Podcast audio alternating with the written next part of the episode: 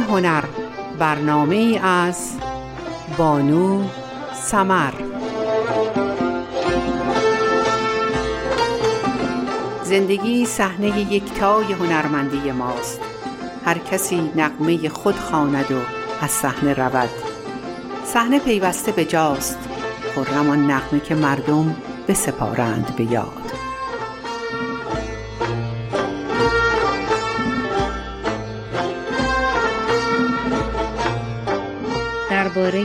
عزت الله انتظامی عزت سینمای ایران عزت الله انتظامی متولد 31 خرداد 1303 در محله سنگلج تهران بود.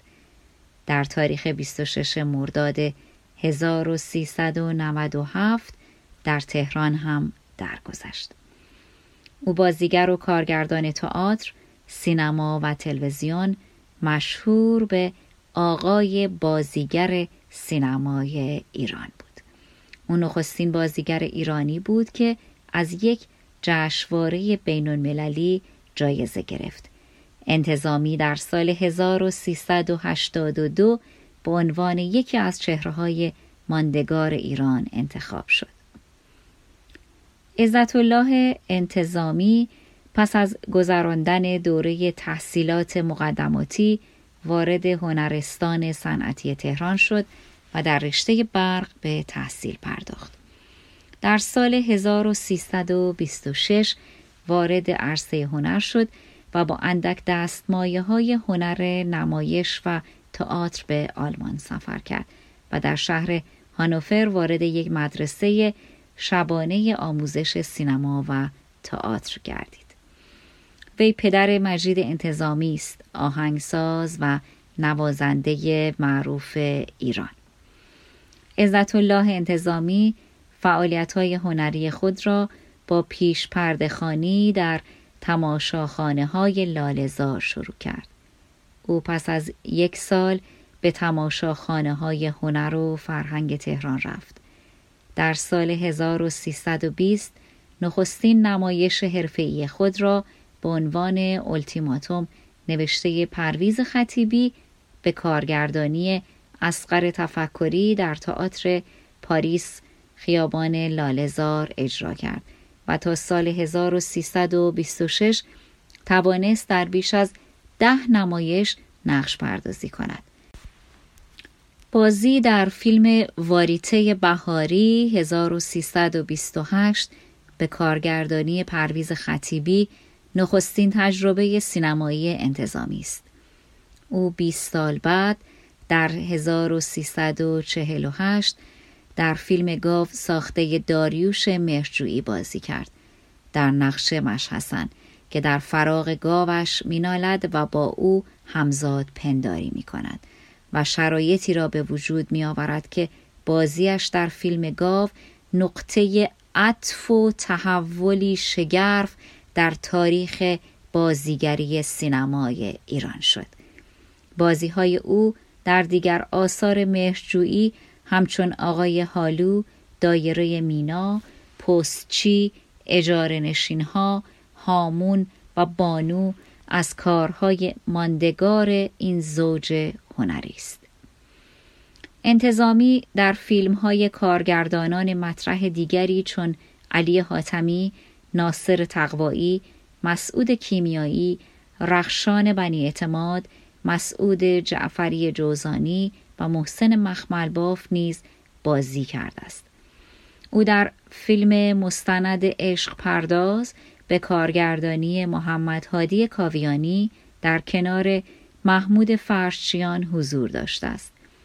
انتظامی پس از انقلاب به خصوص در دهه شست در انواع و اقسام نقشها به بهترین نحو ممکن ظاهر شد. بازی او در فیلم های حاجی واشنگتن، اجاره نشین ها، گراند سینما، هامون، بانو، گاو، ستارخان، صادق کرده، خانه خلوت، ناصرالدین شاه اکتور سینما، روز فرشته، روسری آبی، مینای شهر خاموش، ستاره ها، ستاره می شود دیوانه از قفس پرید خانه ای روی آب و راه آبی ابریشم اوج هنرنمایی او و فیلم های ماندگار او در کارنامه سینماییش است. او در گاو خونی دومین همکاریش با بهروز افخمی را تجربه کرد و جایی برای زندگی چهارمین تجربهش با محمد بزرگ نیا بود او برای اولین بار با مسعود کیمیایی در سن 79 سالگی در فیلم حکم همکاری کرد. عزت الله انتظامی اولین بازیگر ایرانی بود که موفق به دریافت جایزه از فستیوال بین المللی شد. وی برای بازی در فیلم گاو جایزه هوگو نقره‌ای بهترین بازیگر نقش اول مرد را از جشنواره بین المللی فیلم شیکاگو دریافت کرد. عزت الله انتظامی از سه ماه پیش از مرگ بر اثر زمین خوردن در منزل دچار مشکلات جسمی شد و از آن موقع تحت درمان بود اما سرانجام در بامداد 26 مرداد 1397 در بیمارستان با هنر تهران بر اثر سکته مغزی و کهولت سن در سن 94 سالگی درگذشت. مراسم تشییع پیکر او در 28 مرداد 1397 از مقابل تالار وحدت برگزار شد و پیکر او در قطعه هنرمندان بهشت زهرا به خاک سپرده شد. پس از درگذشت انتظامی در افتتاحیه سی و هفتمین جشنواره فیلم فجر از او یاد و تقدیر به عمل آمد. در سال 1398 در اولین سالگرد مرگ انتظامی از سردیس و پلاک خیابان وی هم رونمایی شد. مجید انتظامی در مورد خانه موزه انتظامی می‌گوید اینجا به عنوان خانه یک هنرمند هیچ نشانه ای از عزت الله انتظامی و محل زندگیش ندارد و می توانم بگویم که حتی ربطی به خانه پدری من هم ندارد و همین کارهایی که برای این خانه انجام شد را می توانستند برای خانه بغلی هم انجام دهند و هیچ فرقی هم نمی کرد. البته خود پدرم هم از شرایط آنجا ناراضی بود اما نمی توان کاری هم انجام داد زیرا از شکل اولیه خانه پدری من خارج شده است باید این خانه به شکلی طراحی می شد که وقتی مخاطبی به آنجا می رود حس بازدید از خانه واقعی عزت الله انتظامی را داشته باشد اینها چیزهایی است که مردم را به زندگی شخصی هنرمندی مانند عزت الله انتظامی نزدیک می کند. مجید انتظامی هیچگاه در مورد پدرش در هیچ مراسمی پس از فوت او صحبت نکرد و با وجود تمام کارهای خیرخواهانه که آقای بازیگر در طول حیاتش انجام داد معتقد است تاریخ بهترین قضاوت را راجع به او خواهد کرد. مجید انتظامی می‌گوید تا جایی که ممکن بوده هر آنچه از پدر به جای مانده بود به خانه موزه انتظامی اهدا شد. عنوان کرد باید سر فرصت بنشینم تا ببینم چیزی باقی مانده که برای قرار گرفتن در موزه مناسب است یا نه. البته بعید می‌دانم چیزی باقی مانده باشد. با این حال از زمان فوت او در اتاقشان را بسته و به آن سر نزدم. زیرا من خیلی به پدر نزدیک بودم و اکنون اتاقم غرق عکس های اوست و هنوز نتوانستم با غم از دست دادن او کنار بیایم. این موزیسیان همچنین درباره فعالیت های خیرخواهانه استاد عزت الله انتظامی می‌گوید مدرسه ای در ایلام به نام عزت الله انتظامی افتتاح شده. در محله دربند تهران نیز یک خانه سالمندان به نام اوست. علاوه بر اینها به طور کلی عزت الله انتظامی هنرمندی بود که مردم او را بسیار دوست داشتند. از شهرداری وزارت ارشاد یا هر نهاد دیگری که امکانش وجود داشت بنها و کمک هزینه هایی را می گرفت و با توجه به لیستی از هنرمندانی که خودش تهیه کرده بود آنها را تقسیم بندی می کرد. حتی برخی مسئولین که متوجه این اتفاق شده بودند کمک های خود را از این طریق به دست هنرمندان می رساندن و پدر هم به طور مساوی همه را تقسیم می کرد. به خانه هنرمندان می‌داد تا آنها به دست هنرمندان برسانند. وی افزود در بین هنرمندان به طور مثال موزیسین ها می توانند تا روزهای پایانی عمرشان کار هنریشان را دنبال کنند اما فعالیت هایی مثل بازیگری این امکان را ندارد وقتی هنرمندان پا به سن گذاشته و ناتوان می شوند دیگر توانایی مهارتی خود را از دست می دهند. هنرمندانی در کشور هستند که چل چراغ مملکتند. بنابراین قرار نیست. تا وقتی که ستاره هست و جایزه می‌گیرد قدرشان را بدانیم و زمانی که از کار افتاده شدند همه چیز را فراموش کنیم.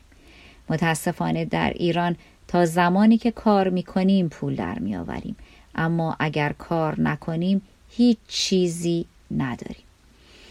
مجید انتظامی در ادامه صحبتهایی درباره نامگذاری خیابانی به نام این هنرمند با تأکید بر اینکه عدهای از هنرمندان حقشان است از آنها تجلیل به عمل توضیح می دهد من در جریان این تصمیم نبودم و در اخبار خواندم که قرار است خیابانهایی به نام این هنرمندان از جمله پدرم نامگذاری شود. البته پیش از این تصمیم چند سالن نمایشی به نام پدرم نامگذاری شد. نمی‌دانم این کار درست است یا نه.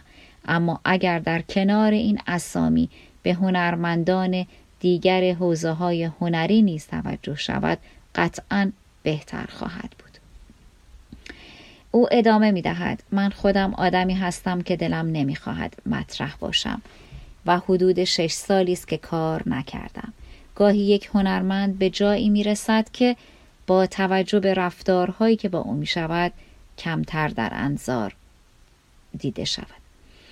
پدرم همیشه به من می گفت به گونه ای کار و زندگی کن که دیگران مزاحم فعالیت های تو نشوند. و من هم متوجه شدم در این مدتی که کار نمی کردم کسی هم با من کاری نداشت. اما همین که شروع به فعالیت می کنم تمام همسنفی هایم بر ضد من می شود. همیشه می گفتم وقتی در حوزه هنر فعالیت می کنی باید لباس آهنین برتن کنی مجید انتظامی در مورد پدر می گوید آقای بازیگر در طول دوران فعالیت خود یادگارهای بسیاری بر جای گذاشت یادگارهایی که هر کدام از آنها تاریخی ارزشمند از سینمای ایران و همچنین مقطعی از تاریخ را در خود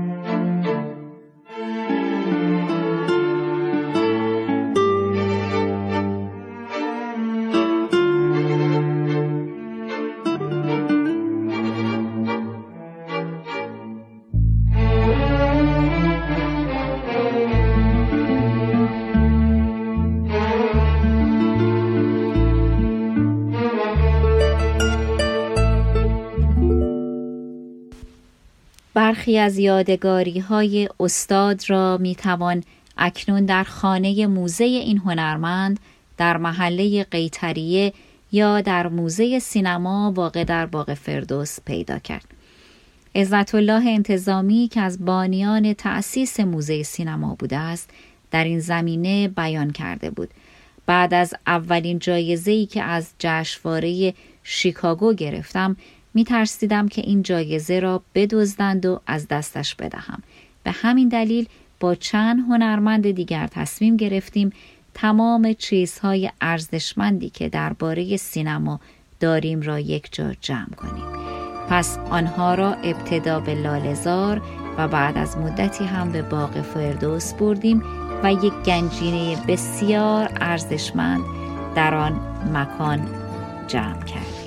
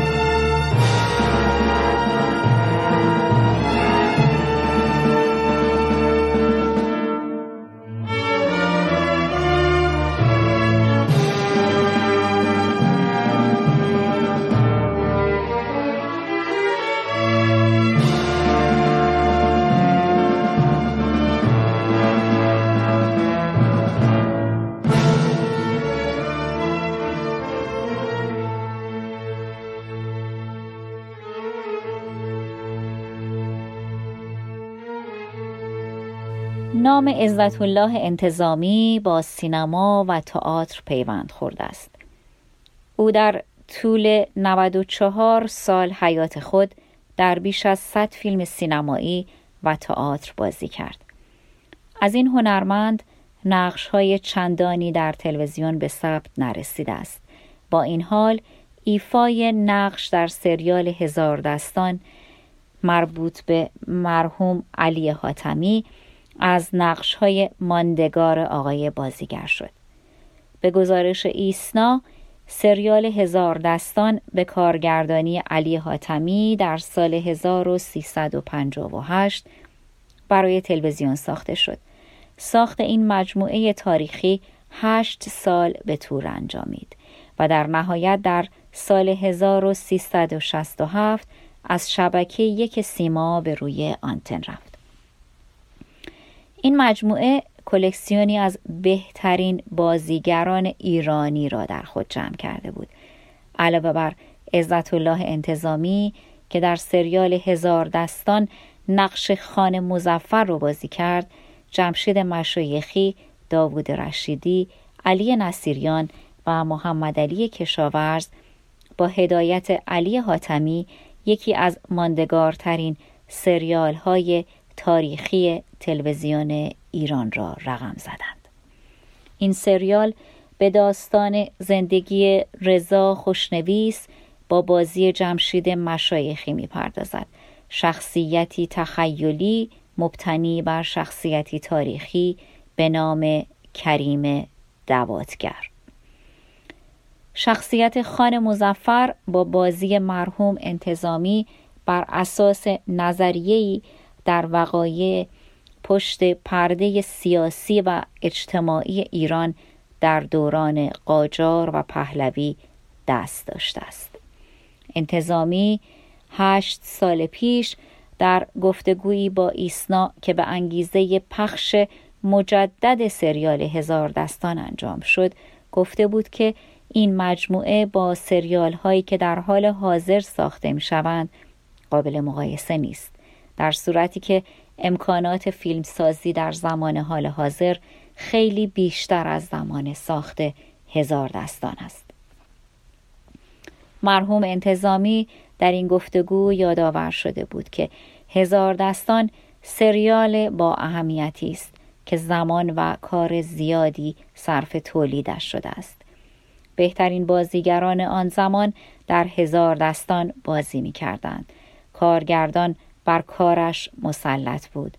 فیلم بردار خوبی داشت و دیالوگ های زیبایی برای آن نوشته شده بود. آقای بازیگر تأکید کرده بود که هزار دستان حساب شده ساخته شده بود و سالها روی آن کار شد. اینکه قبل از هزار دستان سریال هایی مثل مراد برقی ساخته شده بود ولی مراد برقی یک سریال کمدی بود. و جایگاه خاص خودش را داشت. هزار دستان اولین سریال تاریخی است که تحولاتی را که در یک زمان خاص رخ داده منعکس می کند و به همین جهت اهمیت زیادی دارد. او بیان کرده بود که هزار دستان در زمانی که پخش می شد سریال پربیننده ای بود. پخش این سریال باعث خلوت شدن خیابان ها می شد و حالا پس از مدتی دوباره پخش می شود. انتظامی در پاسخ به این پرسش که آیا پایان هزار دستان در زمان پخش اولیه تغییر کرده گفته بود که پایان این سریال بعد از تحولاتی که به وجود آمد تغییر کرد. قرار بود هزار دستان به صورت دیگری تمام شود. این بازیگر سینما و تلویزیون در پایان تاکید کرده بود که با توجه به امکاناتی که در آن زمان وجود داشته کار علی حاتمی فوقالعاده.